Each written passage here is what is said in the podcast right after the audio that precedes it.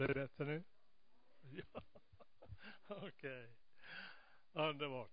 Eh, Gud gör stora under. Ingen annan är som han. Eller som vi hörde här i inledningsordet. Frälsningen tillhör vår Gud. Eh, och det är faktiskt på samma tema som vi ska fortsätta idag. Gud är den samme igår, idag och i all evighet. Och eh, det jag, den berättelse och det sammanhang som jag tänkte ta er med i här idag, det är så långt tillbaka i tiden som 2619 år. Då har vi kommit en bra bit bakåt. Eller det blir 605 år före Kristus. Eh, och det handlar om Daniels, från Daniels bok. Daniels bok är, är, är märklig på många sätt. Här finns oerhört starka berättelser eh, och det finns profetior i Daniels bok som sträcker sig ända fram i vår tid. Och det tänker jag inte gå in på idag. Eh, för det, då kräver det väldigt mycket studier. Eh, och så, det har jag inte gjort. Bara erkänna det. Eh, men det står här då i, under, i, i ingressen att eh, ett huvudtema i boken är att världshistorien leds av Gud och att endast Messias rike är evigt. Jesus Kristus, hans rike är evigt och vi tillhör det riket. Ja, eh, detta hände då alltså att eh, eh, Israels folk blev ockuperade, de blev bortförda som fångar till Babel. Och det var kung Nebukadnessar som eh, höll i detta, eh, denna ockupation om vi säger så då va. Eh, och eh, då ville han ju utnyttja, nu, nu hade kung Nebukadnessar fört iväg Israels folk och han ville utnyttja då eh, Eh, möjligheterna om det fanns eh, goda krafter i, eh, bland de här männen och kvinnorna i Israel och, och han letade då efter någon som skulle vara eh, lätt att lära och som skulle vara, ha stor vishet och eh, insikt. Eh, och då hittar man tre män. Och var hittar man visa män någonstans? Jo, faktiskt i Juda. Eh, varför säger jag det? Jo, därför att judarna är ju klart överrepresenterade till exempel när det gäller Nobelpristagarna. Va? Så att eh, för oss är det ingen överraskning att de här visa, unga killarna, grabbarna, de var judar. Eh, och eh, de, det var så, det var Daniel eh, och, och eh, Hananja, Misael och Asaria. Men de fick andra namn när de kom hit i, det här sammanhanget. De kallades då för Beltesassar. Hananja kallades för Sadrak, Misael kallades för Mesek och Asaria Abenego. Sadrak, Mesek och Abenego och Daniel då i detta som var deras eh, ledare kan man säga i den här lilla konstellationen av fyra personer. Eh, vad hände sedan? Det, det hände väldigt märkliga saker. Det var att Nebukadnessar hade en dröm. Och eh, han förstod inte vad det handlade om. Eh, och eh, det visade sig att han inte litade på de eh, spåmän och visa män som fanns i hans rike. Va? För han tänkte det att om jag berättar min dröm för dem, då kommer de att hitta på en egen uttydning. Så han gjorde det betydligt svårare för dem. Han sa det, ni ska också tala om drömmen. Eh, och det var ju inte lätt. De skulle berätta vilken dröm kungen hade haft och inte nog med det, de skulle också ha en uttydning på det. Ja, eh, de här blev ju fullkomligt eh, ställda, om vi säger så, eh, på dagens språk. Eh, och de sa det, nej kung Nebukadnessar, det finns ingen som någonsin har begärt någonting så orimligt som du begär av oss. Men eh, kungens eh, beslut var fast. Och han sa det att det här har jag bestämt. Ni ska göra detta och kan ni inte göra det, ja då ska ni dödas. Så det var hårda bud, om vi säger så då. Eh, och i och med då att eh, Daniel, Sadrak, Mesak och Abenego tillhörde de visa männen i riket nu då eftersom de hade blivit upptagna i den skalan. Då eh, skulle de gå samma öde till mötes. Eh, och, och, då blev det som så då va, att eh, Daniel fick reda på det här. Han förstod svårigheten och han tänkte, vad gör vi nu? vad gör vi nu?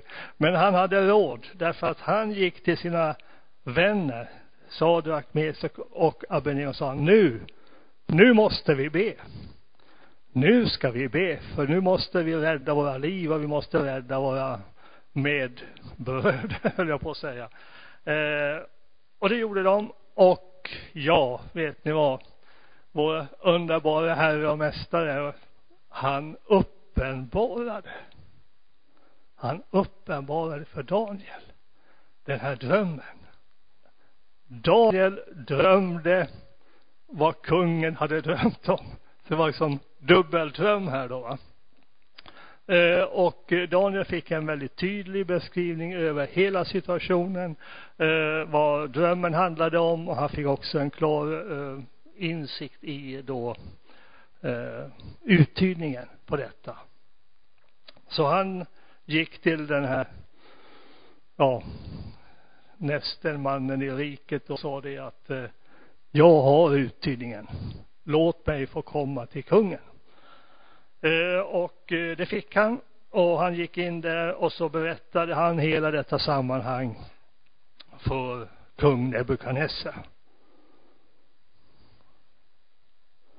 Eh, och eh, det gjorde ju det att Daniel fick en oerhört stark position när då kungen förstod Daniels förmåga och den insikt han hade och han säger också det att eh, eh att ingen eh, vi ska se om jag hittar det bibelsammanhanget här.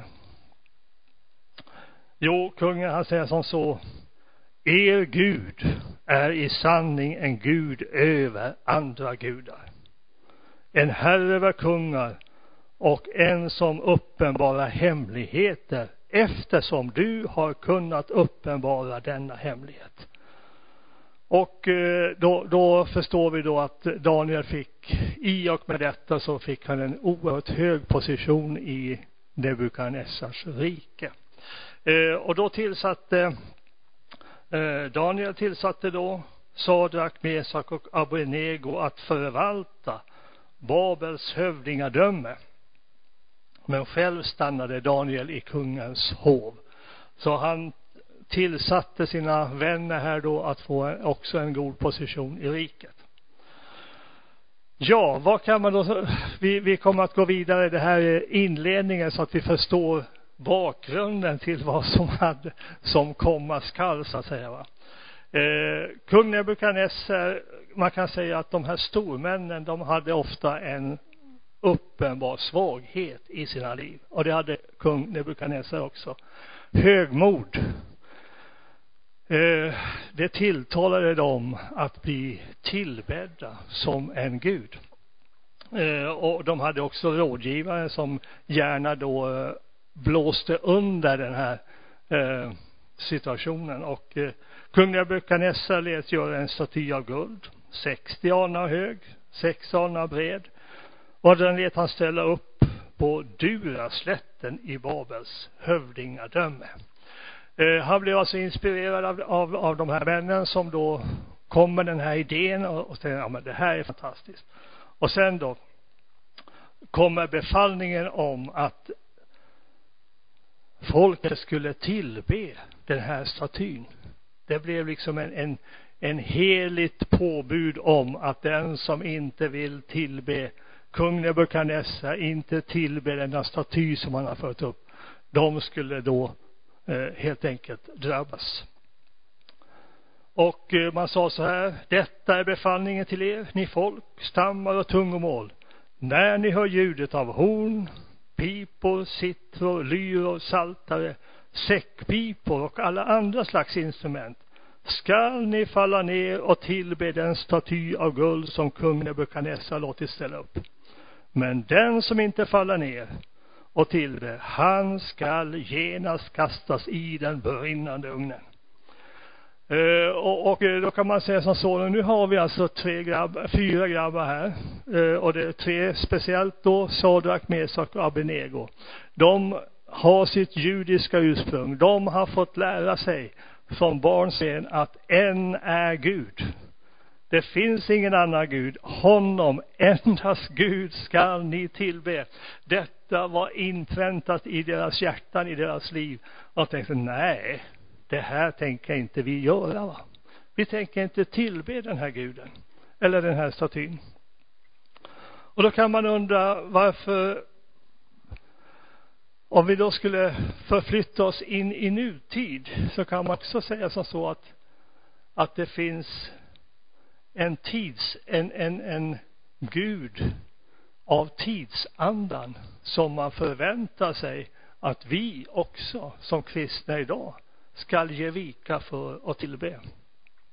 Eh, jag ska inte gå så djupt in på det, men, men jag ser alltså att, att det finns situationer i, i vår tid där man säger att om ni inte accepterar det och inte accepterar det, ja då ska ni heller inte få de och de förmånerna. Va?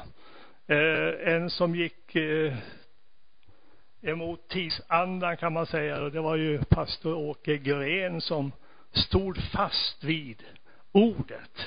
Jag tillber inte den här tidens ande. Jag faller inte tillbaka. Jag backar inte utan jag står för vad Guds ord säger. Då förstår ni lite grann vad jag menar med att det finns företeelser i vår tid som man anser är politiskt korrekt eller religiöst korrekt men inte står i överensstämmelse med Guds ord. Och det ska vi inte backa för utan vi ska stå fast vid ordet. För där finns frälsningen. Frälsningen finns hos vår Gud. Halleluja. Ja, vad händer nu då? Eh, nu kan man säga som så att eh, fienden, vi står ju någonstans att, att fienden är listig. Och eh, det tycker jag man kan se i det här sammanhanget. För nu, nu hade de här rådgivarna då eh, skapat en situation och de visste om att de här judiska männen, de kommer nog inte att göra det här va. De kommer inte att tillbe. Så de iakttar dem speciellt kollar upp dem. Och så finner de ut, ja, det är precis som vi trodde. Eh, och så kommer man då med rapporten till kung Nebukadnessar och man säger ja det finns faktiskt här eh, de här tre männen Sadrak, Mesak och Abenego de böjer inte knä de när de hör alla de här instrumenten och, och vet att nu ska de tillbe men de gör inte det. Och då blir ju kung Nebukadnessar fruktansvärt vred. Eh, och, och eh, eh då kallar han in dem till, till sig och då han liksom ger dem en andra chans. Nu har han fått rapporten att de inte tillber och nu vill han förhöra dem själv. Och så kallar han in dem och så säger att ja, jag har hört det här och det här och stämmer det. Men så säger han, allt är nu väl om ni faller ner och tillber den staty som jag har låtit göra. Men om ni inte tillber skall ni i samma stund kastas i den brinnande ugnen och vilken Gud skall då kunna rädda er? Han är övertygad om att den brinnande ugnen var eh, slutstationen för de här killarna va. Ja, eh, nu har han ju på ett sätt varit lite generös, kung Nebukadnessar, för de fick ju en chans till. Men de tog inte den. För de ville fortsätta tillbe den Gud som är Gud, den över alla andra gudar. Ja, de säger till O Nebukadnessar, vi behöver inte ens svara dig på detta, säger de. De står fullkomligt fast. Om det blir så att vår Gud, som vi dyrkar,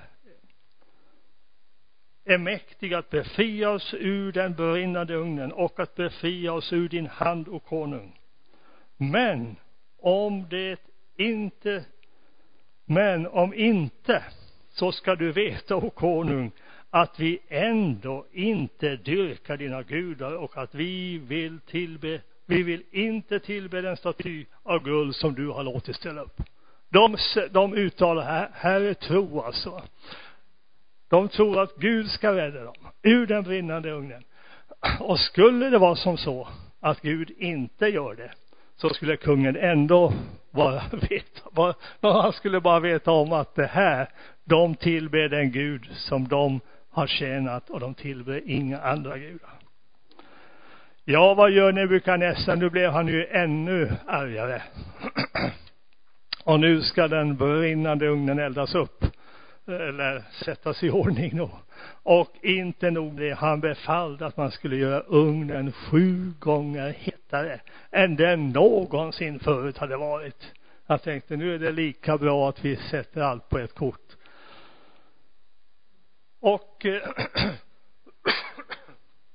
ja, eh, han befallde då att de starkaste ur hans armé skulle då tillkallas och, och binda de här Sadrak, Mesak och Abenego. De var fullt påklädda, om man beskriver det. Och kasta dem i den brinnande ugnen. Och nu hade man ju eldat upp den sju gånger hetare än vanligt. Och de här starka karlarna från krigsarmén som skulle göra, utföra jobbet, de dog på grund av att ugnen var så het när de kastade ner de här tre grabbarna i ugnen. Va? Så det var ju dramatik på den punkten också. Och kung Nebukadnessar, han är ju på plats eh, och ser hela detta skådespel. Och så ser han det plötsligt. Han reser sig upp, han steg hastigt upp och frågade sina rådsherrar. Var, var det inte tre män vi kastade i elden? Det sade kungen, ja visst, o konung. Då sa han, och ändå ser jag fyra män som går omkring och de är lösa och lediga in i elden och de är helt oskadda. Och den fjärde ser ut som en gudason.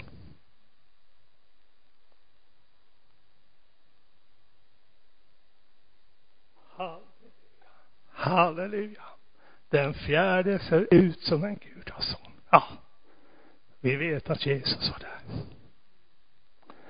Jesus själv var där.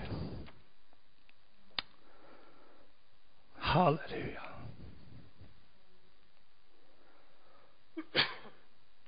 Så om det blir riktigt hett om öronen en gång så vet vi att Jesus inte springer iväg.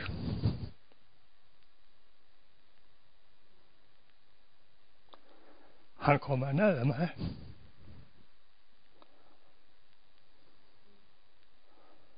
Ja, vad hände sen? Jo, då ropar han ju, då, nu har kung Nebukadnessar förstått vad som är och färdigt. Så han ropar på Sadrak, Mesok och Abenego, kom ut, kom ut ur elden. Och så kommer de ut. Och då tänker vi att de här som kastade dem i elden, de dog ju på grund av hettan. Och så kommer de här killarna ut.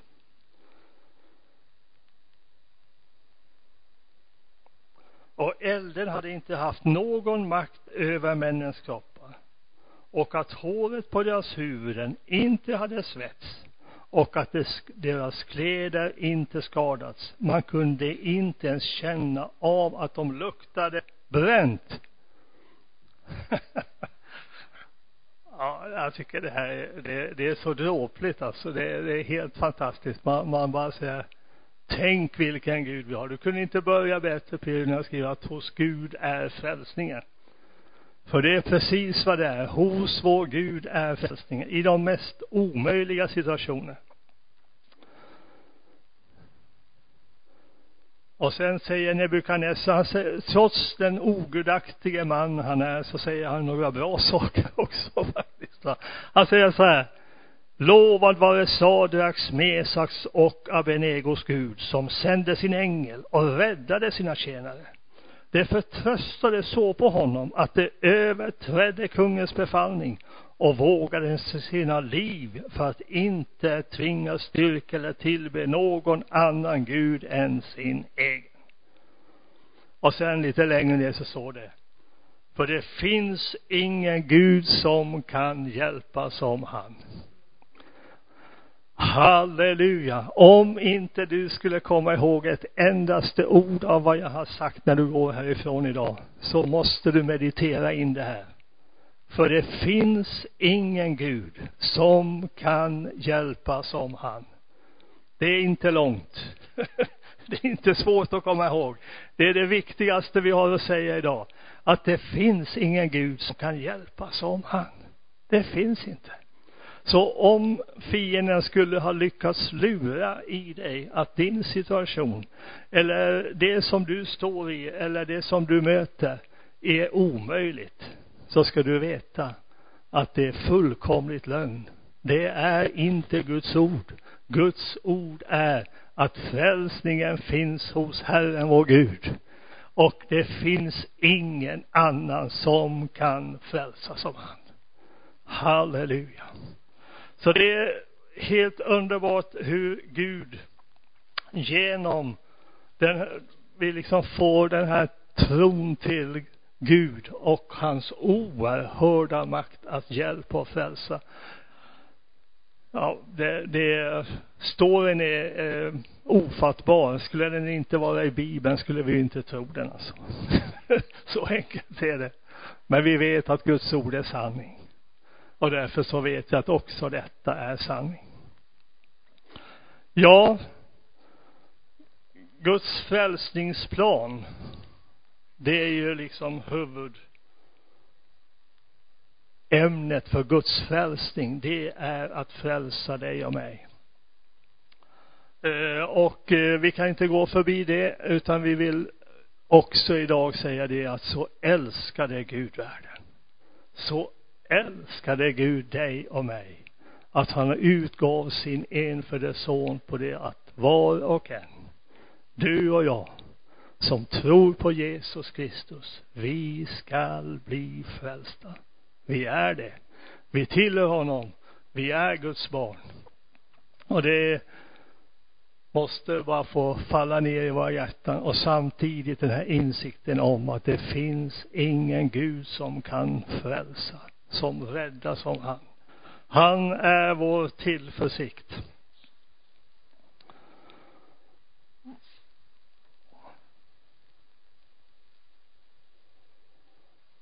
Den som tror på honom blir inte dömd, men den, men den som inte tror är dömd eftersom han inte tror på Guds enfödde sons namn.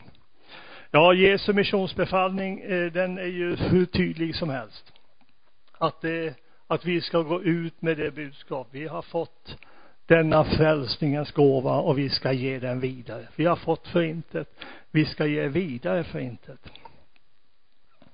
Och han säger då i, i, i missionsbefallningen att eh, åt mig har getts all makt på himlen, i himlen och på jorden. Gå därför ut, gör alla folk till lärjungar. Döp dem i Faderns och Sonens och den helige Andes namn. Och lär dem att hålla allt vad jag har befallt er. Och se, jag är med er alla dagar till tidens slut. Det var Matteus 28 i slutet där. Det jag har berättat för er om, för ni, jag tycker att Daniels bok är så oerhört intressant. Så att eh, ni kan gärna ta en vända i den och läsa. Och det som jag har gått igenom nu väldigt översiktligt, det är kapitel 1, 2 och 3. Det händer mer intressanta saker i Daniels bok. I kapitel 6 så är det Daniel själv som har kommit i klammeri med kungen och han hamnar ju i lejongropen men det hoppar vi över idag.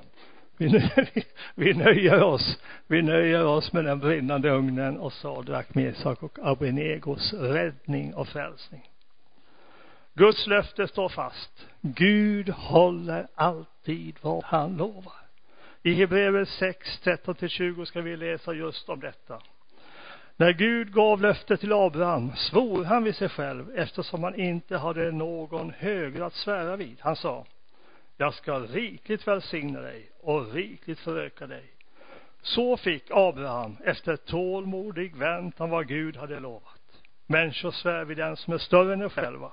Och eden blir en bekräftelse som gör slut på alla invändningar. När Gud ännu klarare ville visa för löftets arvingar hur orubbligt hans beslut är, bekräftade han det med en ed.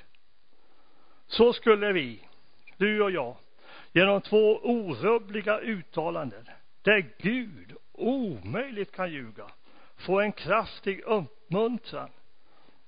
Vi som har sökt vår tillflykt i att hålla fast vid det hopp vi har framför oss. Detta hopp har vi som ett tryggt och säkert själens ankare som når innanför förhänget.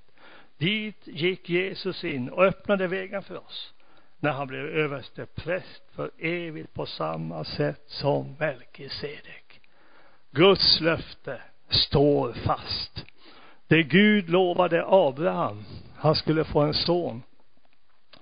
Det tog 25 år innan det blev en synlig resultat av det löftet. Men Guds löfte gällde, även om det tog 25 år att vi skulle få se, eller att Abraham skulle få se det. Vi är ganska otåliga av oss, så att vi vill ju absolut inte vänta 25 år. det vill vi inte. Jag tror inte att vi behöver det heller. Men ibland så är det på det sättet att det Gud har sagt, det gäller genom tiden. Eh, och eh, på ett ofattbart sätt så finns det alltså situationer i Daniels bok som, som då är 2600 år gamla som gäller ännu idag. Så är det. Jag ska läsa ett eh, på samma sätt, alltså det här med, med Guds orubblighet och uppmuntran. Det är den här uppmuntran jag vill få in er idag. Att det Gud har sagt, det Gud har lovat, det gäller även om det ser fullkomligt omöjligt ut. Om det är sju gånger hetare i ugnen än det normalt sett är, så gäller Guds löfte i alla fall. Guds, i Romarbrevet 8, 31, 39, det här är ett bibelsammanhang som jag tycker är så underbart och vi ska läsa det här också idag. Guds utvalda lovsång. Vad ska vi nu säga om detta? Om Gud är för oss, vem kan då vara emot oss? Han som inte skonade sin egen son, utan utlämnade honom för oss alla. Hur skulle han kunna annat än också skänka oss allt med honom? Vem kan anklaga Guds utvalda? Gud är den som frikänner. Vem är det som fördömer? Kristus Jesus är den som har dött, ja, än mer. Den som blivit uppväckt och som sitter på Guds högra sida och vädjar för oss. Vem kan skilja oss från Kristi kärlek? Nöd eller ångest, förföljelse eller svält, nakenhet, fara eller svärd. Det står skrivet, för din skull dödas vi dagen lång, vi räknas som slaktfår. Men i allt detta vinner vi en överväldigande seger genom honom som har älskat oss. För jag är viss om att varken död eller liv, varken änglar eller första, varken något som nu är eller något som skall komma, varken makter i höjden eller djupet eller något annat skapat skall kunna skilja oss från Guds kärlek i Kristus Jesus vår Herre. Tänk att eh, Sadrak, Mesak och Abenego, de hade inte haft tillfälle att läsa det här. Men de hade det i sina hjärtan. Att Gud är mäktig att rädda oss. Och om han inte gör det, så kan varken död eller någonting annat skilja oss ifrån Guds kärlek i Kristus Jesus. Men vi har ordet och vi läser det och vi tar det till oss och vet att Gud är så mycket större än vad vi ens kan föreställa oss i vår vildaste fantasi. Halleluja. Och det är någonting som jag vill på något sätt utmana oss till idag, både mig och dig. Och det är det att den här anden som de här grabbarna hade, Daniels, Sadrak, Mesak och Abenego. Denna övertygelse, denna ande av överlåtenhet skulle få ta ännu större plats i våra hjärtan. Så att vi blir så här fullkomligt, ja vi kallar det fanatiska, men vi får vara fanatiska. När vi har rätt motiv. Annars är fanatiskt någonting negativt. Men vi får vara fanatiska i vår övertygelse, i vår förväntan på att Gud är mäktig och han har lovat att han ska vara med oss alla dagar in till tidens ände. Och det gäller idag, det gäller imorgon och det kommer att gälla alla dagar in till tidens ände. Det står på ett annat område, eller lite längre fram i Daniels bok, så stod det om Daniel, så stod det att ett uttalande om att gudars ande bor i Daniel. Nu var det ju lite fel där, för det är inte gudars, utan det är Guds ande var i Daniel. Vet ni vad? Vi har det också. Du har det. Du har Guds ande i dig. Och det gäller att låta denna ande får större utrymme så att vi kan vara ledda genom den heliga ande. Jag tror att, att här vi, vi samlades i, i veckan och talade om det här med andligt genombrott och under och mirakler. Och vi, vi kom fram till det att som regel, eller oftast, så föregick undret ett tilltal ifrån Gud. Och därför så behöver vi tilltalen. För att vi ska få vara med om undren så måste vi ha tilltalen. Så vi får tilltro till att det Gud har sagt, det ska ske med mig.